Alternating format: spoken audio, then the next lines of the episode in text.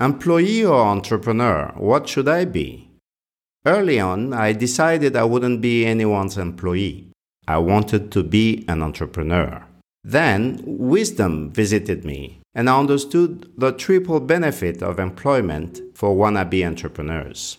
Are you at that fork in the road as a local worker in Africa, or do you know anyone who is? Keep listening to this episode 28 of the Homegrown and World Class podcast on Mastery Fork Road and the Local Worker in Africa. Hi, I'm Paul J. Braga, your host.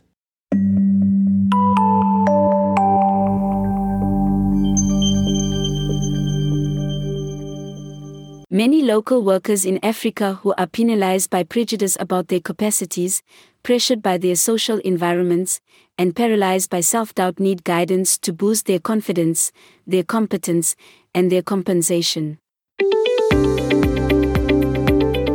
That's why the Homegrown and World Class podcast provides practical guidance to help you grow from where you stand to where you stand out.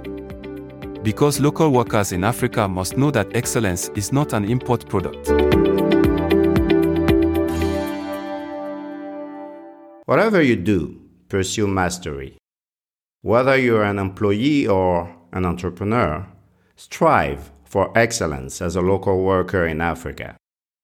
Mastery is the way to prosperity. Mediocrity leads to poverty. You already know that if you listened to episode 11 on upskilling and upscaling as a local worker in Africa. Don't buy into the myth of the broke employee versus the rich entrepreneur. I can't remember why I thought so highly of being an entrepreneur, but I eventually got tired of being broke. That's when I understood the triple benefit of employment on my way to entrepreneurship. Then I became an entrepreneurial minded employee for half a dozen years.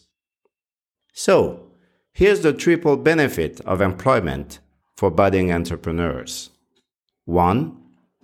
Trust from colleagues and clients who will recommend you your products and services as an entrepreneur. 2. Income that you can save and leverage to fund your business. And 3. Experience which will guide you as you build your practice or business organization. That's the tie between employment and entrepreneurship. Contrary to what many suggest, employment and entrepreneurship are just career options and not a choice between vice and virtue. The key to a fulfilled life is putting one's God given abilities to serve others and enjoying a spiritual, social, and material reward in the process. Whether you do that directly as an entrepreneur serving clients or indirectly as an employee serving their employer's clients isn't that important. As to making money and building wealth, it depends much more on how well you work, earn, save, and invest as an employee or entrepreneur than on just being an employee or an entrepreneur. Employment or entrepreneurship, all things are yours. In the Pursuing Mastery series of episodes, I've shared my work experience as both an employee and an entrepreneur.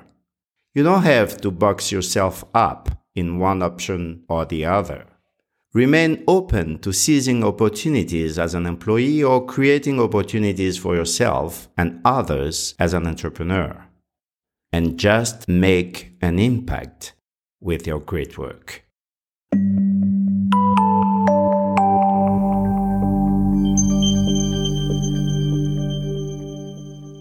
You've been listening to Homegrown and World Class, the podcast that addresses Africa's skills gap one worker at a time and helps you grow from where you stand to where you stand out as a local worker in Africa. Remember, excellence is not an import product. Subscribe to the podcast, join the conversation, and start your homegrown to world class journey today. Visit www.homegrownandworldclass.com.